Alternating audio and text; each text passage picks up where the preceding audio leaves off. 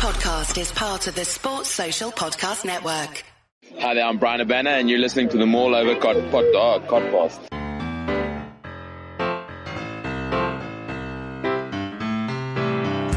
Hello, good evening, and welcome to this week's MaulOver Podcast. The only rugby podcast that gives you all the news, the views and opinion on the weekend's rugby action, all with a West Country accent. You can find us on Twitter. We are at MaulOver Podcast, MaulOver Rugby Podcast on Facebook. And you can find all of our content as well as uh, none of other stuff on... No, I, I nearly said ruck dot co dot U K then. That's been a while, isn't it? Been a while. It's been a while since we appeared on there. Um, yeah, we're on Anchor and we're on uh, Apple Podcasts and the Google Store and all that sort of stuff. Um, been quite good at the intro recently and balls that one right up. Disappointed in myself. Um, you've already heard uh, the world-famous Chinese lensman. Welcome, Doug. Now then. And the nicest Cornish Rugby podcast in, Ben. You- Hi, Ben. Hi, Russ. You well? Hi, you both well? Uh, well, I've just been beaten up by an osteopath, so I'm. I've. I mean, I've been better. Osteopath. That's what you know. That's not just back. Back is a chiropractor, isn't it? Got a fat What's, back. Uh, what? You got a fat back. What um what does an osteopath do, Doug? What I think I've done? got sciatica at the moment or some such disease, so I'm trying to get it rectified. And he's doing it by inflicting physical harm upon my body. I mean, have you tried going on a rack? No, because I don't live in the fourteen hundreds and I'm not being tortured. Yeah, but it might stretch you out a little bit, make you a little bit taller. Well, that's like saying, have you ever tried using a steak tenderizer to stop being so fucking fat? I mean, I'm not sure how that would work, but you well, know, it's quite simple, concept. Russ. You get you and a steak tenderizer and you twat your belly until you're not fat anymore. Like knocking in a cricket bat. That was, surely it would be the reverse of knocking in a cricket bat. Because you're trying, you're trying to make it hard rather than soften it down. I don't know. I mean, it's taken a dark turn already, isn't it? Let's yeah, let, let's, let's not go let's there. Um, right. Uh, another spectacular week for Premiership rugby. Um, but I reckon we should sort of change tack a little bit. And uh, should we start in the Championship? I don't know if any of you would have picked this up. Um, but during the Quins Saints game, the first penalty that Northampton gave away was Nick Ezekwe, and Joe Marler, I quite clearly heard shout to him, "You've got the Pirates on the brain, Nick." He got the Pirates on the brain. I mean, Joe Marler is, uh, you know, our, our thoughts on Joe Marler are, are pretty well documented. But he know. took shithousery to the next level during that game. I've never seen anything like it. Do we need to wait, or do we go? I mean, we're I mean, no, talk about he, the Pirates. Uh, the amount of times that he was, he tried to undo some. This just things I noticed from my camera. He tried to undo someone's shoelaces while he was pinned in a ruck. He stroked Nick Autorak's hair while he was in a ruck, like tenderly stroked his hair. He chirped the whole game. I mean. You just want to paste him if you were on the pitch with him. uh, and were, you know, brave enough. It's, yeah. um, it's, it's not something I would uh, I would advise. But, you know, it just he's just a, a bit of an arse, isn't he, in general? I think it's, that's a fair summation. It's yeah. it's okay, It's okay though, because he's uh, Joe Marler, banter, yeah. banter. Great, and he's banter, banter, banter, banter, banter, man. The, the driver of the banter bus. Yeah. Okay, but... The, the driver, the conductor. Um, anyway, what I was going to say is I wanted to congratulate um, the Cornish Pirates on what is a, an incredible victory over um, a team called Saracens. Uh, I don't know if any of you know much about them. Um, they're a recently established championship side that do have, you know, players from all over the world uh, that were, by all accounts, absolutely humbled at the Menai Field, a place that Ben and I know very well. We've both graced that Hallow Turf in many a second team game. uh, over the years. And it's not an easy place to play, Ben, is it? Like, no matter who you're playing against. Well, I don't know how they managed to get there on a day when it wasn't raining, because I've never managed it yet. Yeah, agree. um, but yeah, it's it's not what they're used to, is it? I mean, someone said they've probably blown the roof off the stand, but I imagine that's probably been done a few times over the winter anyway. Um, but yeah, it's um, well, there's nothing between Penzance and America, but a lot of ocean, is there? So um, you do get the weather there. Yeah, and it's a, it's quite a damp old pitch, isn't it? It is. Well, it's just it's just a horrible, horrible place to play rugby. I wonder if they played on the second team pitch with all the bricks in it. Oh, the one, the one at the back. Yeah, I mean that that is a that is a hidden gem. I'd love it if they'd done that to Saracens. It's like, come on, boys, first team pitch. They're still playing cricket on the first team pitch. Let's go out the second team pitch. Amazing. Probably not um, playing a lot of cricket in February, to be fair, but no. But the uh, the result has is, is obviously shocked everyone. Saracens turned up with no fewer than, I think it was six or seven international players, and basically got scrum and uh, set pieced off the park. And you know, I think Saracens are going to learn very, very quickly. And Doug, I think you alluded to it on Twitter, that every single game for Saracens' opponents is a cup final. And they are going to have to... that the team that, that Saracens put out on uh, on Saturday beat Premiership teams last season. Yep. In the absence of, you know, your Itogis and your, and your Farrells and your Dailies and whoever else, you know... Uh, Sashino, Maitland, Vunipola, Cock, Swinson, Rhodes, Jackson Ray, Lewington, Duncan Taylor. You know, that's a decent, that's a solid Premiership side, isn't it? They'll probably go out and beat Worcester at the weekend. Absolutely. But, but I, in... I just think there's there's a, a difference between, and, and people are saying that Newcastle last year, their first match of the season was, you know, a bit of a struggle, and they, they didn't really get going and they underestimated the opposition. But I just, I think that there really is another sort of twenty percent that these Champo lads are going to put in, because it is Saracens, and it's different than playing Newcastle. It's, you know, a lot of those players that play for Newcastle probably played in other championship squads. Vincent yeah. Cock won the World, World Cup, Cup last year. Yeah. You know, there, there's a, a marked difference between the usual Premiership relegation fodder. Sorry? He got pushed all over the field. Yeah, well, look, I, I, I, and they're better players, so they should adapt and they should be able to, you know, change the way they play to play against Championship opposition. But I just think the intensity that the Championship teams will bring to those Saracens games will be another level to what they've ever done before. And Pirates may legitimately be very good. I would imagine that Saracens' games are going to be against Pirates, Jersey, Ealing, and maybe Coventry. They might get a game against Coventry. Um, the rest, I think they'll breeze through. But four or five games, definitely, they're going to be in in with the shout. And wouldn't it be brilliant, like, if everyone just got together and just let Ealing win every game by bonus point? You know, yeah. And I'm just looking at it. Though, ultimately, though, Russ, it's set up so Saracens get promoted, because it doesn't matter what happens during the season. There's a playoff.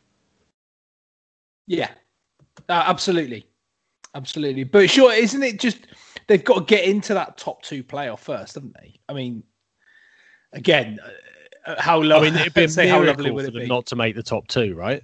It would yeah, be a miracle. Uh, absolutely, absolutely, it would.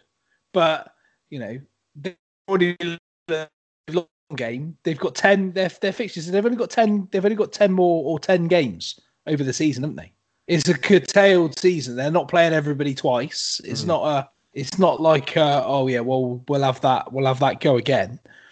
They've got Jersey, then Richmond, Bedford, Doncaster, Ealing, Nottingham, Ampthill, Hill, Coventry, Hartbury. Now, I mean, chances are that they, they win all of those handsomely and, and potentially get a game against Ealing. But, you know, if it does come down to it, they're going to need all of their superstars back if they do make that playoff. And it's not like they've got twenty games to just get into their stride I mean, and blow them away. Re- realistically, you'd think because the other teams are going to beat each other, you would suggest that they would need to lose another two games to to not make struggle it. to make the playoff. Yeah, potentially. But how nice would it be if, if a couple of teams went, you know? Oh, what? Mate, I'd piss my pants if they if they just just the how Premiership rugby would go about convoluting a way to get them back. You know, so whoever wins that playoff, if Saracens weren't in it, there there would be something along the lines of, well, your ground's not good enough, you can't come up, and because you didn't declare that you were ground sharing with someone, you know, and the only team that can fulfil that space is, and so they're coming up. Deal with it. Yeah. Yeah, or we just make it fourteen teams, and Ealing can come in as well, and we'll just yeah. just open it all up. Um, or the Pirates, thing- and well, God, I'd love it if the Pirates came up. So it, it won't be next season because they probably they won't have anywhere to play unless they unless they find a, something in the short term. Share with Argyle or something. Uh, they maybe. that is that is potentially yeah. And if they could do that for a season, because I have read in the press. Locally, are there no Cornish like no semi-pro football team? Truro City, and they haven't even got anywhere to play. Right. Um, but I have read in the press that the um, that the family who own Cornish Pirates, Dickie Evans, Ben. Yeah, Dickie Evans. Yeah. I've read somewhere that they they're getting fed up of this whole stadium for Cornwall bullshit that's run on for God knows how long, and they're looking very very seriously into the Edinburgh rugby model where they built that stadium for about five point seven million. Mm. And it's basically just scaffold. Yeah, but it, it potentially could get them into. into line to be Premiership worthy. And and if that's the case, then, you know, fair play to them. But we'll have to wait and see. Who knows Who knows what's going to happen about that. But an amazing start to the Championship season. Huge congratulations to uh, Gavin Cattle and, and Alan Paver. I don't know if I ever told the story when I lived. Did I ever tell the story when I lived with the few of the Pirates lads for a couple of months? Never have I felt more inadequate in my entire life. I was going to say, I bet you made a lot of tea, didn't you? Yeah. Uh, it was it there. So back in two, what was it, two thousand seven, in between when I left the R A F and before we put like, before I found somewhere to live, um, I got, I, I moved in with them because at the time my missus's best friend was going out with, with all of them. And I live with, with cats. Uh, crackers, that's how I kind of met Chris Cracknell, uh, Tim Cowley, um, amongst others. And uh, that was when the Pirates is, won. Is Chris the... Cracknell still with San Diego? No, no. He uh, owns and runs a, a coffee shop now and does some consultancy stuff, oh, according really? to LinkedIn. But yeah, he doesn't doesn't do any San Diego stuff. Um, and uh, Henley, I want to say Henley. But... yeah, so and but that was that was fun, you know. We went to we we watched them in the um like the E D F Cup, like the, it was the Championship Cup at the time, and they they ironically beat the Exeter Chiefs in the final of that of that competition at Twickenham, ahead of what was the final of the Anglo-Welsh Cup. I think Leicester played the Ospreys in the final uh, following that, and the Pirates won, and we we just went out on a massive massive bender for about three days. It was amazing. And uh yeah, it was just great, great fun, great days. And uh I'm I'm delighted for Cats because he's he's he's a good bloke. Um so yeah, let's let's move on from the Pirates and their and their fantastic victory over Saracens and get um, back into the Premiership. We were asked to give uh tenuous links to uh any of the squad, and I'm just having a look and I can't think of any really. Quite it's because they're all it's because they're all so like young now, is yeah. it? That was a tenuous link to the coaching staff, I suppose. Yeah, but um, I was just having a look at the squad just to see if uh, if there was anyone I know. But but what is quite nice about this sort of squad is they look like any first team that could rock up at any level. There's like the number eight with the big beard, yeah, and the like young lad with the sort of curly mop. they just, just look like sort of any first team that could walk into any clubhouse. Whereas Premiership teams don't tend to look like that, do they? They um they they're all quite similar looking. Um, couple of uh, what you would call uh, traditional props, I'd say. What, round with beards? Yes.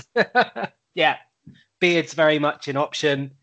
Um, there's uh, he, the official photographer looks like he might be four hundred nine years old. So um, yeah, good. Uh, Good win for old school rugby, I reckon. Yeah. The other one that, that was on the commentary on on on Saturday, um, a guy called Rodrick McAtee, who I played against a couple of times when he was at Pirates. He, at the end of his career, he played for Pirates Amateurs. And at my um, my last comeback, I think it was probably my third or fourth comeback, I played a game at fullback for Hornets, and he was he was a winger. He played for Wales Sevens, was a World Cup Sevens winner, Rodrick McAtee, with Wales. And uh, he, he came down the wing. I was playing fullback, and I just was, well, use the touchline. You know, between you and the touchline, it's a long way round. You know, it'll be fine. It would have been a long way round you then, I know. Yeah, well, no, this was this was more Re- recently. Record the- scratch. Yeah. It was not fine. Yeah, that's right. It absolutely was not fine. At this point, and, uh, Russ knew he'd fucked up. Yeah, and it was the it was the point where, you know, when you kind of slow you slow your run down because you're trying to use the touchline, you're trying to arrive at a similar time to use the touchline, and all he did was, as I slowed down, he slowed down, and as as he sped up, I couldn't speed up. I didn't have the ability to speed up, and it just ran straight past me down the wing. And it was like, oh, you know, when you do like a real vain attempt at a tap tackle as, as someone's ran past you just to make it look like you've done something. It's just and, so you uh, don't have to chase them, innit? Yeah, fucking hell. I was, a, it, it was at that exact moment that I realised, what are you doing here, mate? You are an absolute fat mess. You're a joke. Um, Right, anyway, enough about me. As much as I enjoy talking about me, let's talk about... Uh, let's go to Sale on Friday night. Doug, you were working at Sale on Friday night uh, for Sale against Newcastle. Um, talking of uh, Cornish links, another of the Matavesi brothers coming off the bench and scoring a try on his debut. I've been trying to work out which one that was. Joel, that is. Joel, Joel Matavesi. Was he off the bench, or did, I think he came off the bench? I think he came off the bench, yeah, because Josh played there as well, didn't he? Josh played it. They were together at Newcastle for a little while. Yeah. Because yeah. It was weird, because jo- I thought it was Josh that had scored, and then when I got to Wasps the following day and they were playing whoever they were playing, who were they playing? Gloucester. Sorry, when I, it was...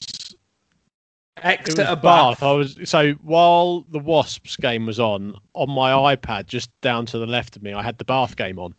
For when, you know, there was injuries or whatever, I could just glance down and see what was happening. And then Matavesi, I think, did something in that game, and I was like, "No, it's the lovely little offload." He signed and playing win, yeah. again today. How's that work? I mean, that's I remembered. Yeah. yeah, there's loads of them. It wasn't as good a story as I thought it was. There's three. There's three of them. Um, yeah. But Joel, I think Sam's Joel's playing taken... for Saints. Yes. Yeah. Sam's a hooker in the Navy. Uh, Josh is Josh is probably the most well known of, of the three. He's been around, you know. He's he's been he's had a lot of clubs. How Josh. Fijian and how Cornish are they? Well, their dad Sorelli is Fijian, and they were born and raised in Camborne. Camborne, yeah. So, the, so you know, they're they're to all intents and purposes English. Uh, well, yeah, I think so. Yeah. I believe, I believe they but were with born Fijian before. Passports or whatever. Yeah. yeah. Well, their dad yeah, was. They, so they, what I'm saying is, they could have played for England. Yeah, I don't. I, I assume that was an option at, at some point. But like Josh has played for, he played for um, Racing, didn't he? And he's played for. Played in Wales for a long time. Played in Wales he? at the Ospreys. He played for Newcastle, for Bath. He was at Exeter for a while. New Get them starting on fees, mate. Mate, he, he's had a he's had a stellar career. He's done very very well for himself, and he's a good player. I Played think in the World Cup. Yeah, I mean he. We, we're slightly slightly off track, but he's he he's proper old school sort of twelve, but with incredible ball skills as well. And it's just, the, I think he's a, basically a big ten, isn't he? He's a big, he's a big, he is a big ten. And, and if there's one subject I know quite a bit about, it's being a big ten. Yep. Anyway, let's go back to uh, to Sale. Um, they they beat Newcastle. Doug, anything anything stand out for you on Friday night up in up in Manchester? I don't think Sale are very good. I think that that the, um, they they. I mean, when I say I don't think they're very good, I think they're good enough to compete at the top half of the Premiership because they've got huge, massive, blunt weapons.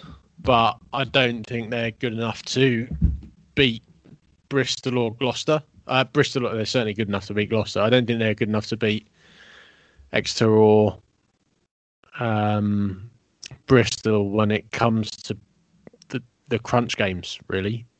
They beat Exeter last week, didn't they? I'm talking about crunch games, just, like playoff just games being, or, being yeah, you being a dick. Um, Obviously, they've got players out. I think if they had Manu and Van Rensburg in the centres, they'd be a, a much better team. I don't buy the A J McGinty hype. I think he's um, pretty average, to be honest. I mean, that thing, he, the, the the offload he did on the touchline for the try was incredible. I don't know if you saw that. Yeah. Um, and yeah, yeah, that was incredible. But I, he doesn't inspire me. He. It, He's a bit of a Northampton fly half for me. You know, Dan Biggar's a bit too good for us. If they swapped, then that would make more sense. Um, their forwards are okay. They're all massive. John O'Ross is South decent. Um, but they beat a team that never got off the bus, really, and that hadn't played for three weeks. So we're probably a bit undercooked. Yeah. And they made... I mean, that- really hard work of it. It felt like they were running in treacle at times. It was. I just. They've had a real I, I don't issue think they're me. very good. I honestly don't think they're very good. Fair enough. I think I they're one it. one dimensional.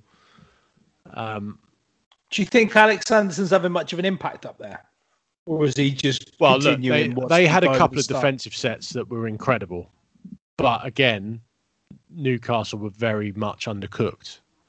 Had a couple of defensive sets where they drove from a ten, drove Newcastle backwards from Sale's ten, ten metre line to well inside Newcastle's half.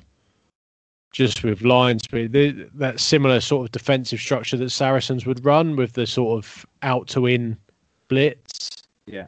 So once you get to centre, there's nowhere for the centre to go. So there's quite a lot of times where the centre would receive the ball, much like Northampton did on Saturday once uh, Harlequins had adjusted. Sort of the centre would get the ball or second receiver would get the ball, look to make the next pass but couldn't because the fan had sort of shut it off, so would have to turn back inside. So that's, I think, one clear impact that he's having. Um, I, I've chosen not to engage in his pre and post match interviews because they just annoy me too much. Probably for the best. Yeah. Um, they'll. I mean, they may well finish top four. The, now Saracens' clear salary cap breaches have been exposed. The, the league is so even now. There isn't a team so far away ahead of everyone else. And that's why you're seeing these, you know, Wasps losing four in a row, Saints winning four in a row, Bath losing, the, uh, Bath losing and looking terrible, then smashing three games in a row, Chiefs losing. The parity's there, so you're going to have week to week, you're going to have swings of teams looking good and teams looking not good. Newcastle didn't look good this week, haven't played for three weeks. Sale looked okay, they've been on a run of good results. I don't think they'll win the league. It's, it's you've you've touched on something there around the the evenness of of the league as it stands at the moment. And And even like even last season, whilst Saracens were, were going through the motions, Exeter were formidable. And y- you wonder how much of last season took out of Exeter with with what's going through this season. And, you know, it's almost to the point was actually, you know, how much do we probably the wrong thing to say. How much do we need to to put into this season just to make the top four? Because ultimately, you just need to make the top four, and yeah, I don't think I mean, there's any doubt Exeter uh, will, and you know Bristol will be there, and then there'll be a, a battle, bit of a battle royale for, for the last two places. But you know, looking at these, looking at the results for Exeter, like you say, Bath have have lost a lot, and then and then won three on the bounce. Wasps are in and out. Leicester. One week looked like world beaters. Leicester on literally since the turn of the year, they've gone one loss, one loss, one loss, one. So like they're a week on, week off. You know, then you've got Gloucester and, and Worcester. I said Worcester were looking all right, but they've lost like ten in a row nearly. And it's it's all very much anyone can and will beat anyone. And you and you literally you wouldn't like to put on um any acres on the Premiership at the moment, would you? Because you, you, the likelihood is you would lose every single time. Absolutely. Um, it's uh, yeah, yeah. Go on. No, no. Uh, I mean, you, you basically said what I think. It's um, parity is what parity is. You know, this is what the league's going to be like for the foreseeable future because no team is gaming the system at the moment. But then that's surely, I mean, for me, I'd rather it be like that. I'd rather watch rugby not knowing who's going to win than ha- have the same old, you know, oh, it's it's Exeter this, it's Saracens that. You know, it's it's, why it's, it, at least it's it makes it a bit more interesting. Works. It's why the N F L works, because you've got thirty-two teams that all buy into a salary cap.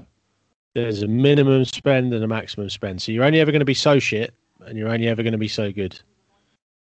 And what that means is you go into every single year as a fan of any one of the thirty-two teams, you've got just as much chance of winning as everyone else. There's yeah. a few factors that go into it. And I think that's where we're getting to with the Premiership.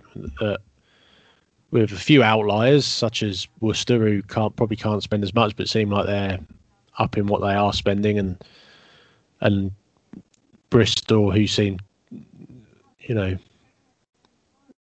bordering on. We'll see what they do in the summer, but they, they seem to find these players like, where's Nualango come from? Nualango, he's in the he's yeah. an army army bod, isn't yeah. he? I didn't even realise. I mean, why are the army not in the Premiership?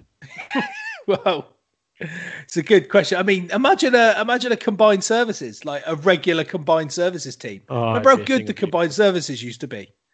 Yeah, amazing, unbelievable, really. Um, you t- you touched on Worcester there briefly. I think like they're they're making some sign-ins and they're they're showing some intent hopefully for next season. And I can't remember whether we talked about this last week or not. But do you think the threat of no relegation is going to financially help these clubs? So for instance, let's look at, like, as we stand today, Gloucester, Worcester, Bath are the, the bottom three.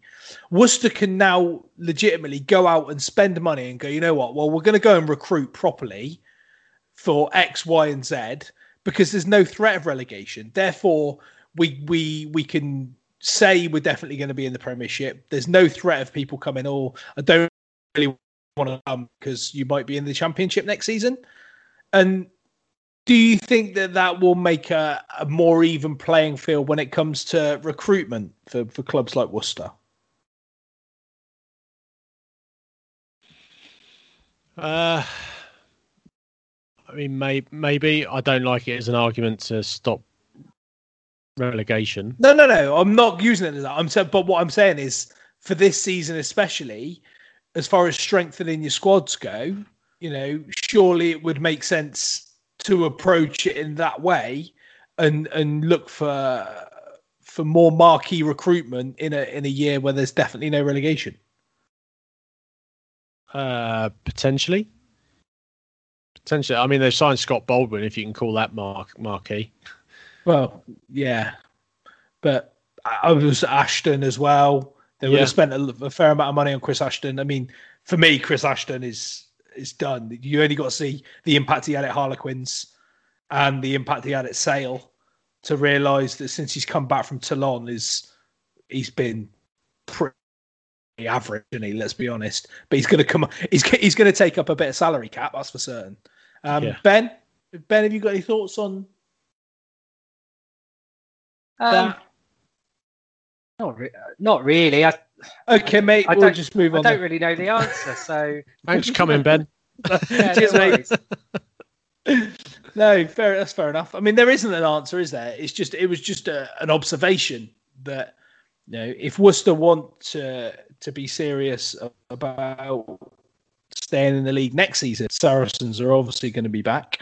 Um, I, I suppose you can't really just go up to a player and, and sort of say, "Come to us this year. We're definitely not going to get relegated this time."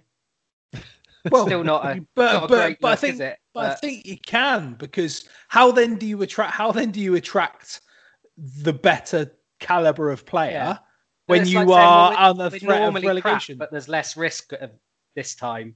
It's probably not the message you want to be giving to a new signing, I would imagine. Oh, give it, give uh, us a season. Give it, give us five good games. Put yourself in a shot window. Come to us. You definitely won't get relegated, and you might end up playing for Saracens. I mean, it's worse, worse um, recruitment policies. Uh, right. I didn't watch any of uh, Leicester versus London Irish on, on Friday. I know there were some cards. Uh, Heptima got redded, I think, of all of the, the ones that I've seen for these high tackles and, and headshots. That was probably one of the the most obvious ones. I don't know if either of you two have seen it. Uh, it was very... But I have not seen it, but I have heard that it was pretty grim. Yeah, I mean, grim is probably a bit much. You know, uh, Austin Healey, obviously it was against Leicester, so he had a massive hard-on over it. And, you know, it it was it was a high tackle where he stood up and put his shoulder into his face. So, at, at pace. So, you know... Five years ago, you know, it, it's it's a difficult one, but it was definitely a red card. I just, you know, it was it was more obvious than than the, the load of the other ones. Um, and then London Irish managed to get themselves back into the game, or back in for a losing bonus point um, after Van Poorfleet gave away a penalty try and then a yellow card, and then uh, Joe Hayes got a yellow card in the eightieth minute for a high tackle that was borderline.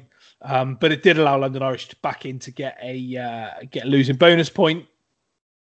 Uh, on Saturday, right, Saturday, Bath versus Exeter. Ben, uh, for twenty minutes, Bath carried on their their good form of the, the three previous weeks.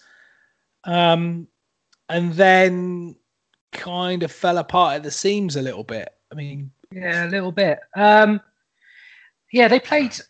Well, they played really well for the first twenty minutes, and then they probably played pretty well for the next forty minutes, and then really fell apart in the last sort of twenty. Um, it did kind of coincide with Underhill going off, and as soon as he went off, they started to get a bit out-muscled. I'm not saying that was the only reason for it, but he does make a difference. Yeah. Um, I mean, Miles Reid came on, who's been playing really well, and you know it's no slight on him to say he's not quite Sam Underhill yet. Um, but he but, is arguably one of the one of the ugliest rugby players. Somebody put a um, a comparison of him and who was it? Was it a radio D J or something in the in the MaulOver Invitational Twitter group? Somebody, had, Gemma Kearney. Was it Gemma Kearney, the Radio One pre- presenter? I don't I mean, know, but you know, I I don't. Know. I don't. Radio know One. I stopped listening to Radio One yeah. about ten years ago. So, um, but yeah, I mean, he can't help that. Um, but he's a good rugby player. But yeah, yeah, um, yeah, yeah. But you know, Bath, they were able to stretch Exeter a lot. They, um, Ben, I think, I think, I think Mabel has found her way into your kitchen, and she with a cowbell on. It's it's um it's Duke. He's got a metal tag, and uh, when he has a drink on his bowl, it uh, it does create a racket. I genuinely thought a cow had made its way into your it kitchen. It does sound a bit like a cowbell. And there was a cowbell. Um, So, so yeah, the, the Bath were finding a way to get around the sort of Exeter defence. They were sort of bypassing the thirteen channel, long passes, and that worked for about twenty minutes until Exeter sort of really started rushing in to where the, the passes were coming from. and then passes started to go to ground and got thrown behind people. So again, it was sort of Baxter kind of thinking on his uh, on his feet uh, that kind of turned the game around. Um, they had uh, the two. Were they both South Africans? Who, Exeter? Yeah, back. Oh, Kirsten and um, yeah, Vermeulen started, didn't he? Yeah, and then Kirsten came off the bench. Yannis, Kirsten, I mean, yeah, I think he's been injured for, for a fair few weeks, Yannis Kirsten, but yeah. His physicality when he came on, that seemed to coincide with a Underhill going off, yeah. um, but also Exeter really putting their foot down, and he he and Vermeulen, along with, with Dave Ewers and Sam Skinner, literally grabbed the game by the by the yeah. scruff of the neck. And I, I thought Devoto had a good game as well. Um, he's a good South. player, mate. I think I think yeah. he's pretty underrated. And as far as twelves go, you know, when speaking from a slight position of bias, but when you've got Owen Farrell playing the way that Owen Farrell is playing, uh, Ollie Devoto is very much uh, the hybrid. Straight running twelve, can do a bit of a, a hard running job if you need him to, but he's also got that distribution piece as well. Yeah, um, he can he can run hard and straight, but like you say, he's got a boot and he's also got, you know, good hands. So Eddie's used him very briefly and then not gone back to him. Um, but yeah, I think he'd definitely be worth a shot. Uh, I mean, I've. I've The, the person I really want to talk about is Tom de Glanville, though. I thought he was fantastic. Um, in the air, like, he comes for everything. Like, and he, he was going through people. Um, you know, some of them he didn't have much chance of getting to, but he was still just trying to catch everything. And, and everything he got to, he caught. And he's he's quite an elusive runner. He's not very big, but he's quite elusive. He's quite hard to put down. And I've, I was really impressed by him. He's been good every time I've seen him. But, you know, it was, you know, there was no Watson. So he was, you know, put almost in sort of centre stage there in the back three. And, and you know, that, even through to the end, he was still playing really well. That's what you want from your fullback, isn't it? It's almost like the commanding presence. If you're going to yeah, come, very commanding. If you're going, if you're going, if you're going to, if you're going to be near it, come and get it, own it, and deal with it. I think a, a lot of the time when you see people, fullbacks that aren't playing well or aren't confident, that's when they kind of wait for the, they wait for that ball. Yeah. They wait for it to drop and they wait for it to, to come to them rather than going to, to own the situation almost. Aren't you? Mike, I mean, Mike Brown used to be very, very good at that. It was, you know, it was his ball and, and he was coming to get it. And, you know, I saw, you know, a little bit of that in Tom de Glanville on, on Saturday. Yeah, he was, he was excellent. But, you know, it was a little bit like the semi-final last year where Bath kind of held it together for fifty minutes to an hour and then were just sort of grounded to the turf, basically. Um, and Exeter sort of made hay in the last ten, fifteen yeah. minutes. Um, but it was, it, you know, for an hour, it was a, it was a, a good contest that was quite enjoyable to watch, and there wasn't a lot of penalties either. Um, no. You know, uh, there was so uh, Tom Dunn played really well, and so did um, Inard. Uh, for, Been for, impressed with Inard, yeah. Um, but yeah, it was I'm, one of the games I've enjoyed more this season, I think. Yeah, I've been impressed with Will Muir, the Sevens guy. He looks. He's he's just quite ungainly, isn't he? Yeah. As someone a, said as a he looked like he was. Um, someone said on Twitter he looked like he was coming in from the sight screen. off off the long run. That's quality. Yeah. Um, he's just all le- He's all legs, isn't he? Yeah. Like just rangy, like he's galloping. Yeah, I mean he's a he's a sevens player, isn't he? Um, like McConaughey. Um, so they've both got a couple of rough edges, I think, but you know they do make things happen. I mean, McConaughey went to a World Cup. I mean, let's let's not forget that. It's, um, I still find it no slight on McConaughey because I think he's excellent. I just think the the fact that he went to a World Cup and has never been seen anywhere near an England shirt since is mm. fucking unfathomable. He's not one of the um, chosen ones, is he? No, he's obviously drop, not notching with, off Eddie Jones. I mean, Lewis Ludlam. Yeah. I mean, brilliant until so, he went I off mean, at the weekend, and I didn't want to. Uh, I didn't want to take this down an Eddie Jones, Eddie Jones route, but fucking hell, you know, just is is baffling, isn't it? Baffling. Played. I think yeah, he played one game in that World Cup against the U S A, maybe. Yeah. Or did he play against Tonga? And either way, uh, yeah. Anyway, um, but for Bath, it's not all doom and gloom for Bath, is it? I think they, you know, they start getting people back. The likes of of um, Joe, Jonathan Joseph, uh, that Schumann, Tian Schumann looks like a good, a good acquisition, and links up well with with Reece Priestland as well. Uh, and I think if, if you if you can get through a six week stretch where you can play Mercer, Falatau, and Underhill, then you, you're in with a chance. Um, you know, they were trying to use Falatau wide, which was they were using long passes to him a lot, and it, they were getting a lot of success out of it till Exeter cut that off.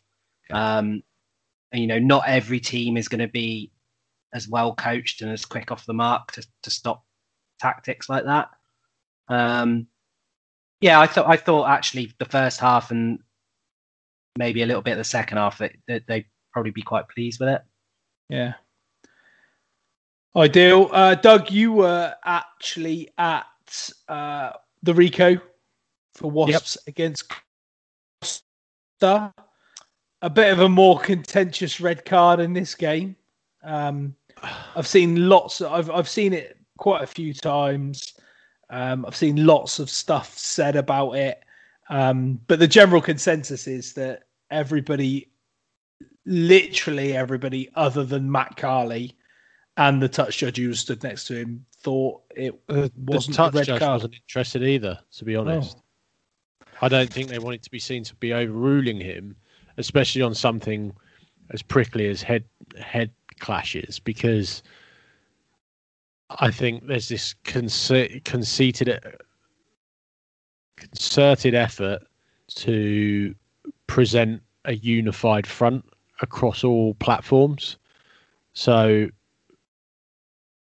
if you're the assistant referee, you don't want to be the person that's saying, no, I don't think that's sending off because there's a head clash involved.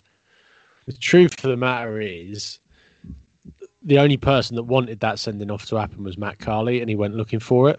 And it was done entirely outcome-based. Had Ollie Thorley not have had to go off for a split head, that would have been carry on. Why wasn't... If Ollie Thorley was sent off for a head-to-head clash with a player, why wasn't the Wasps winger taken off for an H I A? Good question. Same. So that, that to to bring it to a wider point, Nia Kazikwe got taken off for an H I A. And Lewis Ludlam got taken off for an H I A at Harlequins. Our best two players, essentially. Northampton's best two players. Nick Ezekwe's was a forearm to the face. But because he was on the blind side of the referee and shielded from the touch judge, it wasn't looked at. If we're going to say that this is a to protect players and to be a, a sort of player... welfare-based situation, then should anyone go off for an H I A, then the reason they've gone off for an H I A should be investigated. Otherwise, it's all puff. Yeah.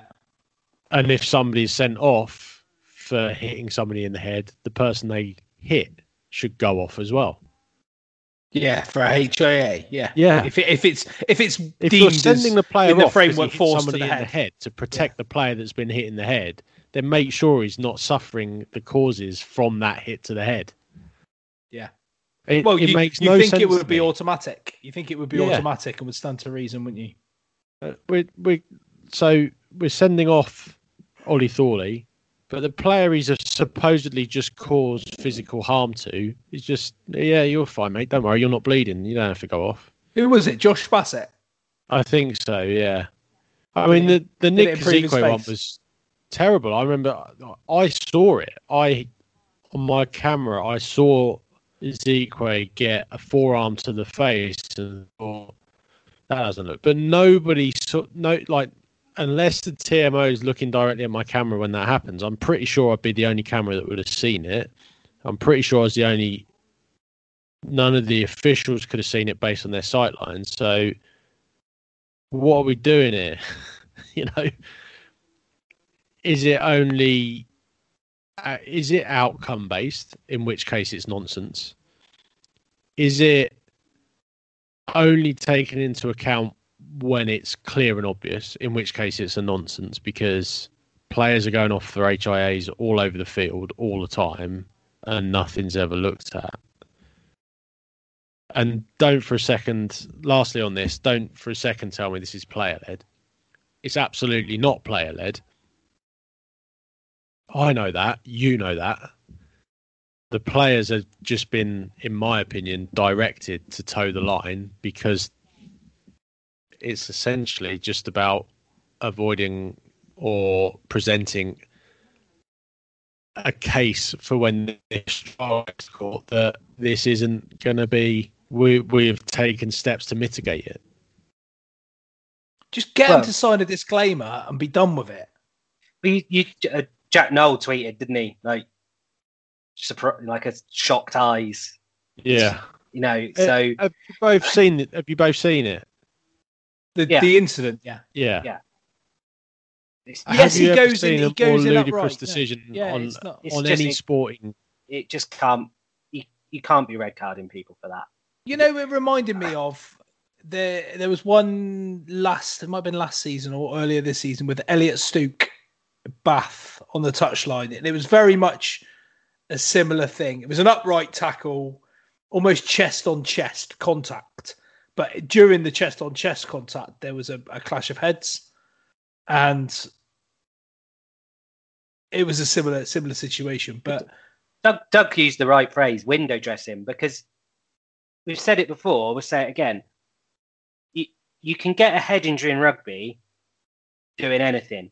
You, you can get a head injury with your head eight inches above the floor because you've fallen over and you've hit someone's knee.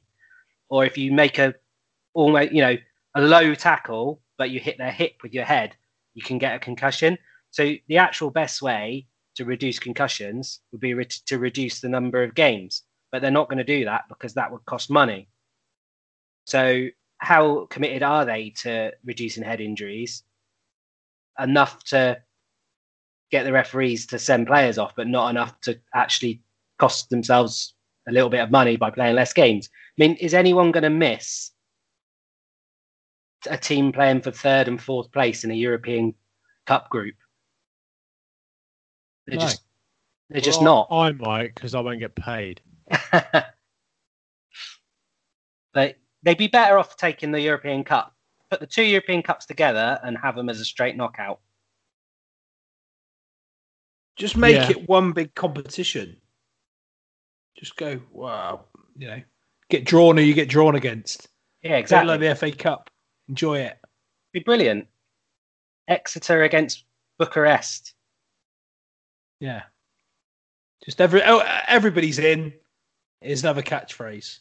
But you're right. Like if it was if it was all to do with player welfare, if it was all to do with looking after the players, they would find a way to to make them not play as much. Mm. I heard somebody. Um, Somebody go back to, to Saracens saying, oh, yeah, well, will the Saracens players, will the Saracens superstars be able to play um, for Saracens because um, of like return to play because of the number of games and internet? I'm like, well, hold on a minute. They've not played for fucking six months. They've played like five times in six months. It's not like they've been all over Europe and, and week in, week out. They, they should be able to come back and play straight away in the championship, shouldn't they? Like they haven't played any, they haven't played any rugby, and like the looking forward to whatever they decide to do with the Lions this year. You know, is it in in the realms of when people aren't travelling? You know, I, I think it's a, a great idea to to travel around this country or to do, you know, to have some kind of tour or to to make it happen in some way, shape, or form. I would love it because I'm a rugby fan. But if they're that serious about the player welfare and stuff, why not just, you know, save it. Like four years, to, you know, you don't need an extra seven or eight games for the Lions for forty, forty people or however many it is. Like, let's just let's just knock it on the head. You know, we'll get through this. Some um, they'll get through this season, and then next season, when everyone's had a nice little jab in their arm, we can come back and uh, and start and start playing again. Well, in, in September. I mean, really, last season, did they need to finish it? Other no. than contracts, you know, they did need to finish it. Obviously, I'd imagine B T wouldn't have been very happy if they didn't. But if you know, if they could have changed that season up somehow, they could have reduced the number of games or uh, taken the semi-finals out of it, maybe, or whatever, whatever they wanted to do. But th- there was no chance of that. But you know, Thorley doesn't bend down quite enough. He gets sent off. Yeah. And and not only that, so here's here's the next thing that I find fucking mental about this whole red card situation is so Thorley mistimes a tackle according to the, the laws of the game, gets sent off, but now has to serve a, will now have to serve a three week ban. So his team were disadvantaged for that period of time, and he's now got to sit around for three weeks and think about his actions. Well, and also don't forget, the worst thing I've seen this season was um, one of the Sale brothers, uh, the, the South Africans, brothers, when he hit um, Harris. Um, but because because of like the framework, it was an obvious cheap shot, but the ref followed the framework, which meant it was a penalty only. Whereas you get in pure accidents, they follow the framework and they have to send them off. Yeah, and, and then they sit on the sidelines for three weeks. Yeah, that's, the, every, bit, every, that's the bit I don't get. You know, well, yes, yeah. oh, you, sorry, mate, you, you're entering a ruck. You've got it slightly wrong. You've caught him in the head. The, the sending off should be punishment enough. You know, you're disadvantaging your team for however many things, and then you have to sit on the sidelines for another three weeks. It's all fucking mental. Have played enough there's no, there's no scope for use of saying that is a rugby incident. Yeah. No. Well, no rugby incidents have now fallen by the wayside, haven't they? It's just. Yeah, I mean, and it was rightly pointed out on Twitter as well. Like, if he goes too low, he gets the, the chance for red card. Because to go low, you've got you can't be aware of where the player is. So if the, you you, t- you go low and you time it wrong. Red card. Go high, bang heads, red card. So you've got a, you've now got players that are, you know, going to be chasing high balls up to a player and then aiming for a patch of their body about four inches big that's safe. I don't, I don't, I don't see what the answer is, you know, and it, and well done to all the concussion crusaders. You've you've done this to rugby. No one else. It's, but, but but they won't all have rest at their that. door because they'll be saying, "Well, the players want it." They don't. Well, they don't. But I'm telling you now, that's what they'll say. They do not want it. It is not player led. That, ladies and gentlemen, and it, is facts. And it's a shame because Gloucester. We were all talking about that, but Gloucester actually played really well. They they looked decent. I like the look of their new ten as well. He seems like a. A decent player, certainly rated more than I do Lloyd Evans. Who was that? Just what academy lad. I can't even remember his name. Barton. He was that good. George Barton, Barton not George Barton. George Barton. Looked, uh, yeah, I thought he looked really good. I really did. Um, again, it's a it's a, a parity thing. How close? You know, in in the N F L every year, there's a team that loses nine or ten games by less than a field goal. And they finish four and eleven, or four and twelve, or five and five and eleven. That's Gloucester this year. They've lost a lot of games very narrowly, and they're bottom of the league, or one one off the bottom. I don't think they're as bad as their record.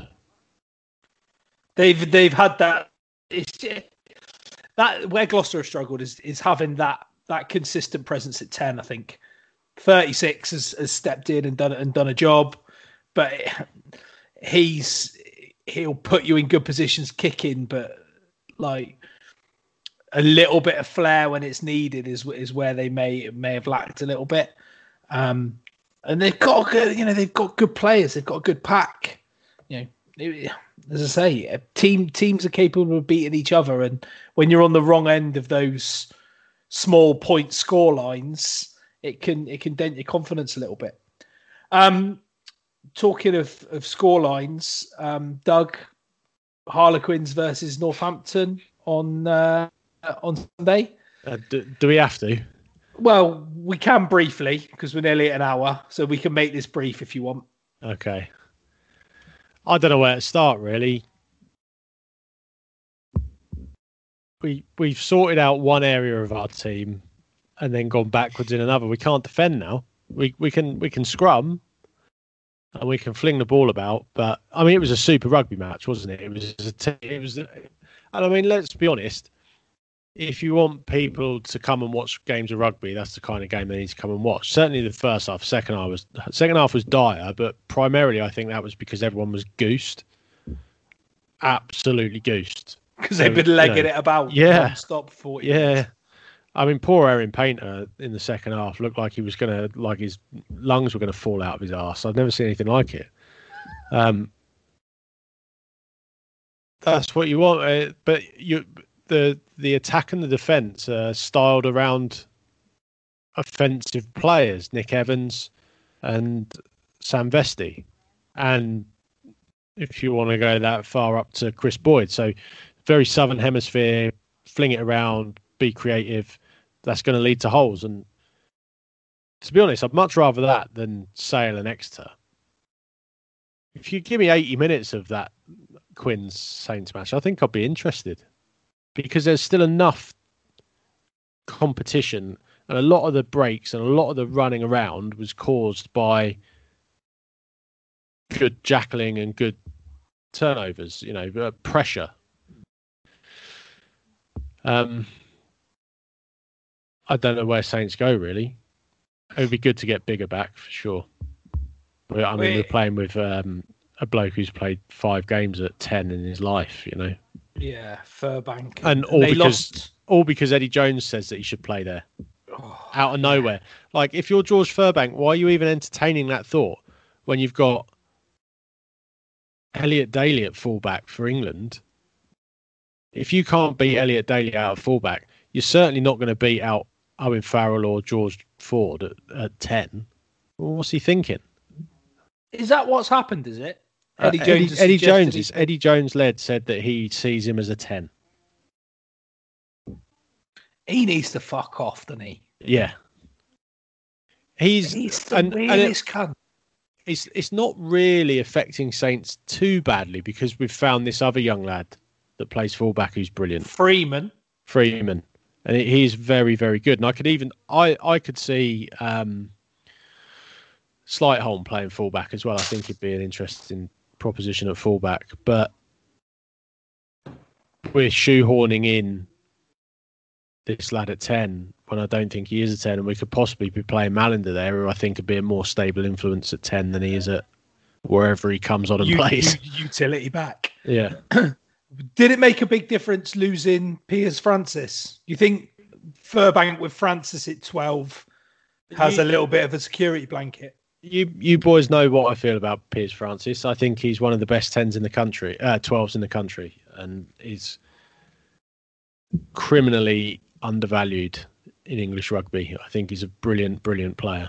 And defensively, I think a lot of our backs especially are marshaled by him when in in defence. I think he does a lot of that communication and organisation. Because you ended up on on Sunday with a very kind of inexperienced back line, didn't you? Yeah. Like without yeah. without Francis in there to marshal it, it then yeah. and all that late withdrawal kind of scuppered them a bit. Sa- Saints can be the, the most fr- frustrating thing about watching Saints is when they're chasing the game. It becomes very hard to watch because they force stuff and the offloads don't go to hand and they knock on, and very frustrating to watch at times.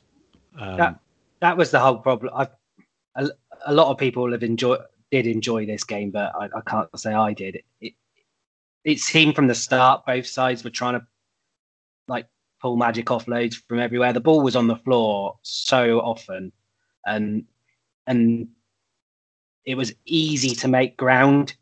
All you had to do was string three or four passes together, and then there was space out wide.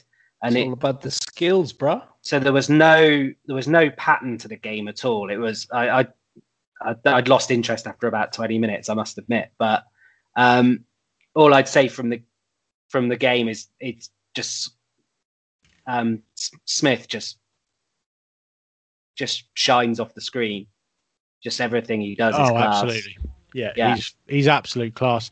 Unfortunately, he's going to get nowhere near the England side because he's not ready.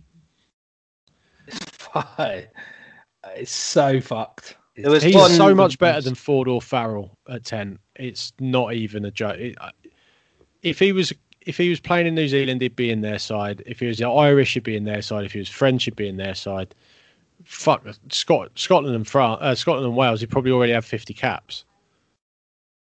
You know, th- he's going to be wasted. He's going to, if he's not in that side soon, he'll lose interest and he'll go the same way as Cipriani.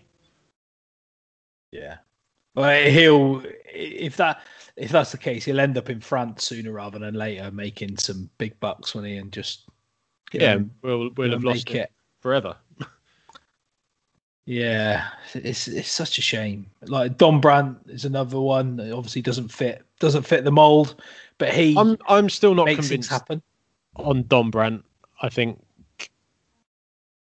I think Simmons is better. I think Simmons is a better rugby player than Alex Donbrand. But Alex Donbrand does make things happen. And I think, I think if we're going to talk, obviously, size, Donbrand offers more of a physical presence. But Donbrand, Donbrand doesn't seem to win that many turnovers. You know, he carries hard. He finds gaps. He, he appears in random places. Um But he doesn't. He doesn't. It's hard. It's hard to explain. He's he's got he's got a good rugby brain. He's got good hands. Um, yeah, but he's not a. Uh, uh, he's not like an all court player, like say Simmons or Curry would be. Um, I. I I mean, they were talking about Simmons again after the Bath game, and the only issue I think with Simmons is if he plays at eight, you've got to change the back row completely.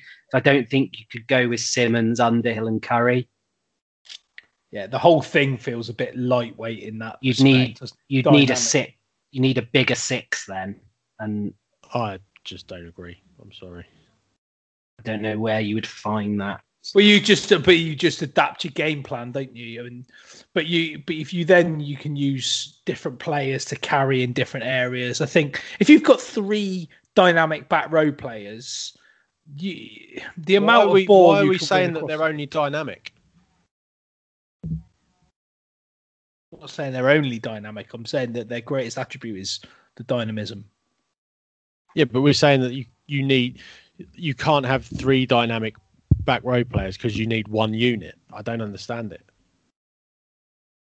You can be a unit and dynamic as well, but at, at the end of the day, you do need someone to bulldoze the odd yard when you when there's nothing else on. Well, I think Tom Curry gives you that. I think Sam Underhill gives you that.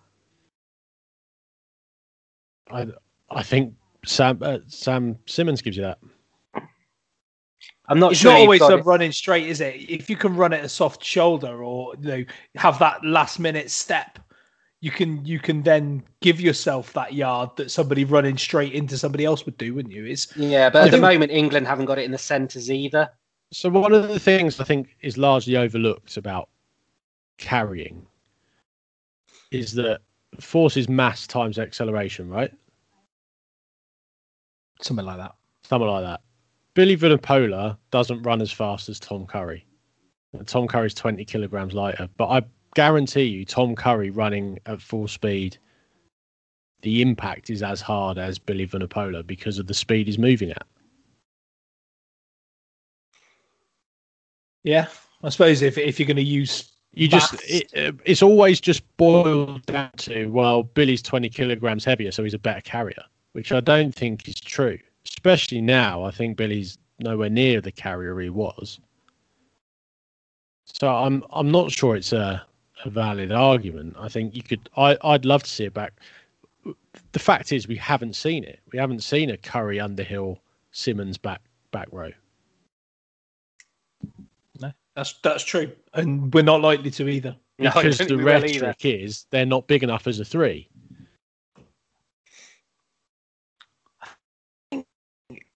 Yeah, maybe maybe it's. Maybe it's time to move on from, from size. Do so. If Eddie's thing is, Eddie prides himself on being, you know, this Someone radical thinker. Well, see, what, that's what, what I don't understand, do, isn't it?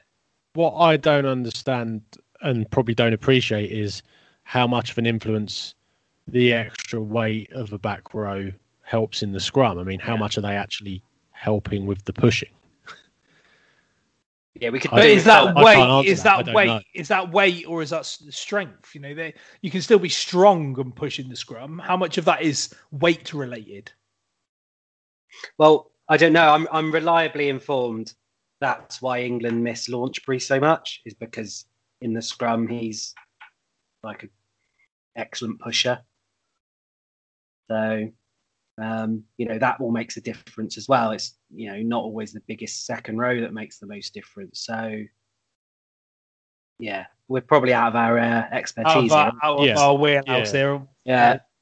Um, all right. Well, it is the return of the Six Nations this week, so who knows what fucking shithousery Eddie Jones has got up his sleeve this week. I'm going to suggest absolutely nothing, and it's probably the same team that played against Wales.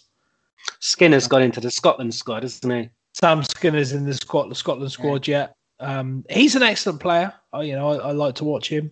Um, but yeah, who knows what, what England are going to do? But if they, it it's just like Eddie Jones and England to pull out a performance this weekend, isn't it? You, you've lost to Wales, you've lost to Scotland, you've played against France. Everyone's expecting you to get pumped against this French team who's, you know, got all of the pieces and it's looking fantastic.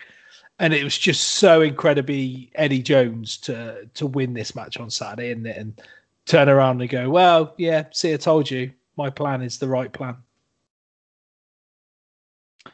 So we'll see. We'll see what happens. Um, any other business for you two? Ben, any anything you want to uh, get off your chest? Uh, no, not really. Oh no! Thanks for coming. Local local Facebook groups. Yeah, they're classic, aren't they? Love them. Oh man! Um, if anyone could post something in them that isn't about dogs, that'd be fantastic. they are, they are comedy gold. You just got to find the odd post and then and then put in a Partridge quote and uh, see what happens. I did one of those the other week, and there was somebody talking about a. Uh, I can't remember. Was it a fence they were talking about, Doug? I said, I think I mentioned it on the, the long leg or on another podcast that we did. And I quoted the, uh, the Partridge Joni Mitchell line. Yeah. And it fit, it just fitted in perfectly. Just absolutely. It's lovely. Lovely stuff. Lovely stuff. Doug. Any other business? Yeah. Um, Not really. I'd love, I'd love to be, uh, I'd love to be a divorce solicitor. Fuck, they can make some money. Qualifications required. Sorry. Qualifications required. I mean, I imagine there's a few. It's just a guess, but sure. Being Dick Turpin, one of them, I should imagine. Uh, was it you that told me the old Gary Glitter joke about that? No. The, the stand and deliver one. No, definitely not. That's not my not my joke. I can't. I can't. No, it definitely was. I can't remember the post. I'll remember it. I'll remember it. I can't remember it. Doug will tell that joke next week, um, or maybe he won't. I I just wanted to say a quick one. Like while we're recording. Oh, I, no, it's Adam Ant, not Gary Glitter. The old stand and deliver one. He didn't know what was going on. He was adamant. He was. That sounds. That sounds like one of my jokes. It definitely was. I by, by one of my jokes, I mean shit. um, I, I at the time of recording uh, on I T V tonight is the uh, Harry Wales. Is it Harry Wales? Harry Windsor? I'm Harry. What's his as name? We speak, yeah. And and Meghan Markle uh, interview with Oprah, who I did see somewhere. Uh, somebody compared her to Ian Wright dressed as Missus Doubtfire, which is incredible. Um, and, and as I said that, Doug looked at the screen and he's just gone, yeah, I see it. Um, so anyway, right. Uh, That's unbelievable. um, and earlier, like over the last week or so, um, that absolute humongous melt Piers Morgan on Good Morning Britain has been going after Meghan Markle and and Harry and, and how they've disowned been disowned in the country, and then snippets of the interview that I've seen where um, she's uh, accused them of being, you know, the royal family of being racist, and you know, basically what if the what if the the child was mixed race and and all that sort of stuff, and uh, I mean we all know who that racist guy is going to be, right? I'm pretty, pretty, pretty sure. I'm pretty sure he's in hospital right now. Um, but I find it, I find it incredible. I find it absolutely incredible that any any family, like I mean, the royal. I'm no royalist by any stretch of imagination. They're all fucking pointless amoebas, as far as I'm concerned. But I find it incredible that they would stick up, defend. Um, Prince Andrew for all of his alleged indiscretions and basically disown Harry and Meghan for, for wanting to just live a relatively normal life. And I, I find it, I find it absolutely baffling how anyone can think that that's okay. And like, imagine you, like your grandmother going, you know, I know your uncle's a paedophile, but you know, he's my son and we'll and we'll sort it out. But you, you know, you moved to America with your actress actress wife. Um because, but because she's not one of us, um we're gonna we're gonna cut you off, basically. And I think there's a lot of uh, a lot of similarities to the whole Princess Diana thing. Oh. And, and, you know, you speak up against the establishment and you find yourself ostracized. What's weirder is you can kind of understand it from the family themselves, but the press seem to have made the same decision. They're yeah. like, we're not, we're not interested in paedophile island, but this woman, I mean, I'd imagine she probably is a bit of a knob. I mean, yeah, she's yeah, hundred percent. She, she's a, she's an actress from Hollywood, but not a particularly famous one. So she's probably quite like needy and annoying, but at the same time, she's not actually done a great deal wrong compared to certain other. Yeah, and I find it I find it madness that this alleged bullying claim by one of her aides from two years ago mysteriously just emerges a week mm. before that they they this interview's due to go live, and it it all the whole situation just fucking stinks. It, the whole thing stinks. I've, I've... You all right, Ben? Yeah, I'm fine. Sorry, I've just seen. Uh, I was just. Uh, I've just seen something online, which I'll put in the chat, but you can't. just, just seen something online. I mean, you're gonna have to narrow that down, Ben. Oh, amazing! Very good. Picture of the Queen and a, and a couple of horses. Um, yeah, there you go. Right. Well, that that's the end anyway. That that's all I wanted to talk about. I just think the royal family can just. They can all get in the sea, as far as I'm concerned. Agreed. There's no need for it anymore. They don't really offer anything. Oh, yeah, but what about the tourism? What about the sovereignty? Fuck off, mate. Yeah, it's an, no institu- one's... It's an institution. Yeah, so's Broadmoor. Fuck off. no no one's going to turn down Where a visit. Did you hear that, Ross? I There's made no it up, you came up with that on your own. I did. That's mine. You're not going to go up to an American and say, do you want to go and have a tour of Buckingham Palace? They're not going to turn around and say to you, ooh, is Prince Edward going to be there? Yeah. Or is Prince Andrew going to be there? Yeah. you know. Oh, there you go. Right. Um, that's enough of that. Let's reconvene next week. Six Nations. So we'll all be in a great mood come Monday. Um, and we'll uh, and we'll see you all next week. Go well. Auf Wiedersehen.